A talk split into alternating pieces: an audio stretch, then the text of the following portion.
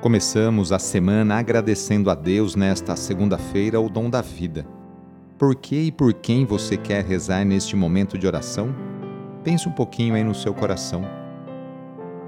Iniciemos esta oração traçando sobre nós o sinal da cruz, sinal do amor de Deus por cada um de nós. Em nome do Pai, do Filho e do Espírito Santo.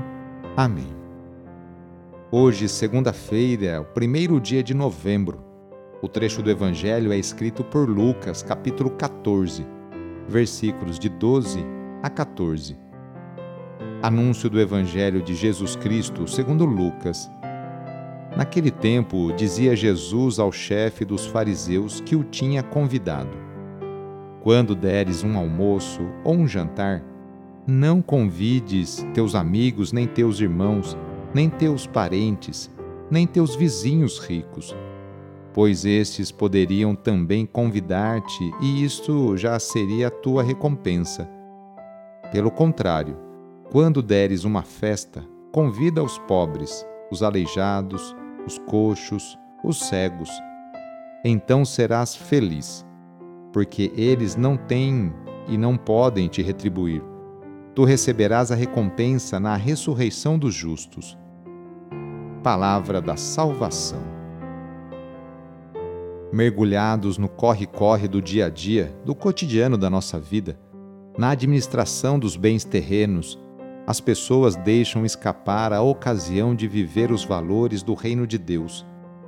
Esse é o perigo que ronda todos nós, todos nós que vivemos cercados de constantes propostas, de seduções da sociedade de consumo o cristão vive no mundo sem ser do mundo, como afirmava Jesus a respeito de seus discípulos. A comunidade deve estar em contínua vigilância, fiel à palavra e à ação de Jesus. Que o mundo não nos distraia de nossos compromissos cristãos.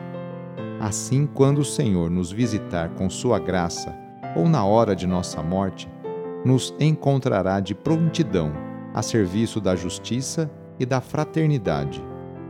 Jesus mesmo nos honrará com seus favores.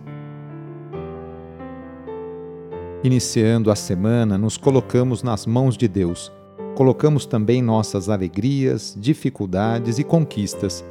Agradecemos juntos a Deus as oportunidades que Ele nos concede para praticarmos o bem e a justiça no cotidiano Invoquemos neste dia a bênção sobre o ambiente de trabalho, por intercessão de São José, esposo de Maria e padroeiro de todos os trabalhadores, rezando. Ó Deus, nosso Pai, eis-nos aqui para iniciar uma nova semana de trabalho e exercer nossa profissão com dignidade e amor. Oferecemos nosso suor, lutas, alegrias e dores Agradecemos pelo emprego e pelo pão de cada dia. Pedimos em especial pelas pessoas desempregadas. Faze com que superem com fé e esperança essa dificuldade. Senhor Deus, inspira-nos a sermos bons profissionais e justo com todos. Dá-nos saúde para trabalhar todos os dias e proteja-nos dos acidentes. Concede-nos e aos nossos companheiros de trabalho uma jornada feliz e abençoada. Enquanto nós trabalhamos, guarda também a nossa família e a nossa casa na tua paz. Tu, que és o mestre de todas as profissões, derrama a tua bênção sobre todos nós, trabalhadores, e pedimos a poderosa intercessão e proteção de Sua mãe, Maria Santíssima, e de seu pai adotivo, São José. Ave Maria, cheia de graça, o Senhor é convosco. Bendita sois vós entre as mulheres, bendito é o fruto do vosso ventre, Jesus. Santa Maria, Mãe de Deus, rogai por nós, pecadores, agora e na hora de nossa morte. Amém. A nossa proteção está no nome do Senhor, que fez o céu e a terra. O Senhor esteja convosco, Ele está no meio de nós. Pela intercessão de São José, desça sobre você, sobre a sua família, sobre o seu trabalho a bênção do Deus Todo-Poderoso, Pai, Filho e Espírito Santo. Amém. Foi muito bom rezar com você hoje, neste dia.